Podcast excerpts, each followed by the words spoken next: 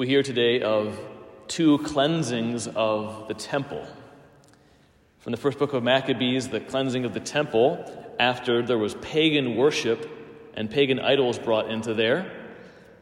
And so they purify the temple, they build a new altar, they consecrate the temple. This is the festival of lights for the Jewish people known as Hanukkah.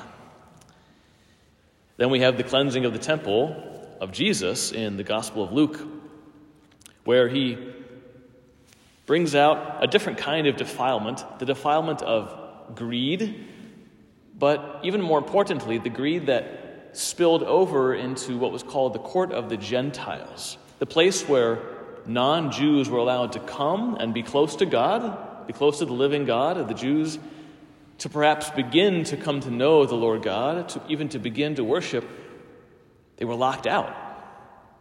There was no room for them among the money changers and the sellers.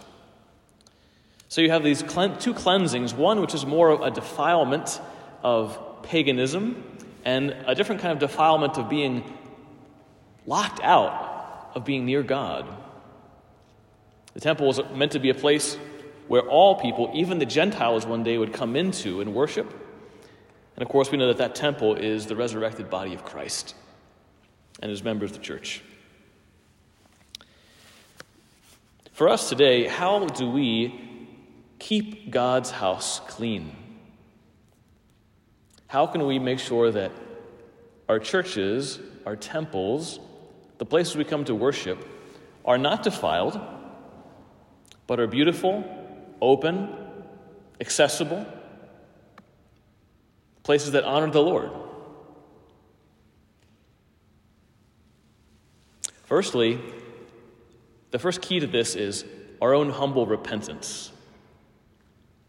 Day by day, week by week, as we confess to the Lord our sins and ask for God's mercy, we allow the Lord God to cleanse us. This is the most important thing. First of all, if, if you wish this church to be clean, let your souls be clean. If you want this to be a house that honors God, let your soul honor God. We do that by humbly repenting of our sins and allowing God's mercy to take root in us. That's the most important. Secondly, we keep this temple clean and honorable by our reverence for the Eucharist. Now, for you here at Daily Mass, I'm preaching to the choir today, but it's nonetheless important. As we reverence the Eucharist with genuflecting towards the Eucharist in the tabernacle, the way we receive the Eucharist, the way that we comport ourselves in church. This speaks to others of the presence of the one who is among us. That's how we keep this temple clean and pure. A third important way is our hospitality to others. Hospitality in the scriptures translates to love of the stranger.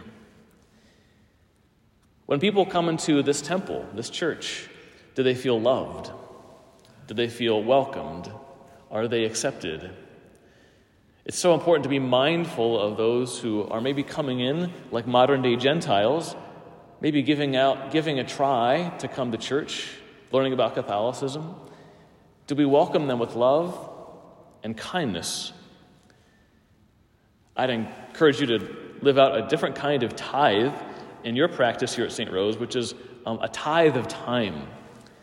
That maybe on Sundays or Saturdays after weekend Mass, you might tithe your first five minutes after church to find someone you don't know and talk to them. Find someone who is not talking to anybody, but who's kind of lingering around at donuts. That's biblical hospitality, love of the stranger. And finally, a fourth way that we keep this temple clean as a house of prayer for all peoples is our missionary awareness. Every Mass, we are sent forth on mission. Christ commissions us, we're empowered by the Holy Spirit, we're nourished with the Eucharist. Are we aware that every Eucharist we're sent forth, not just for ourselves and our own relationship with God, but we're missionaries? We're meant to go forth into the mission field to love and to serve and to proclaim that all people might find a home here. That missionary awareness is how we keep this temple clean and how we honor the Lord God who has welcomed us into this holy place. Humble repentance, reverence for the Eucharist, hospitality, and missionary awareness. May God give us the grace to be full of all these things as we finish out our church liturgical year.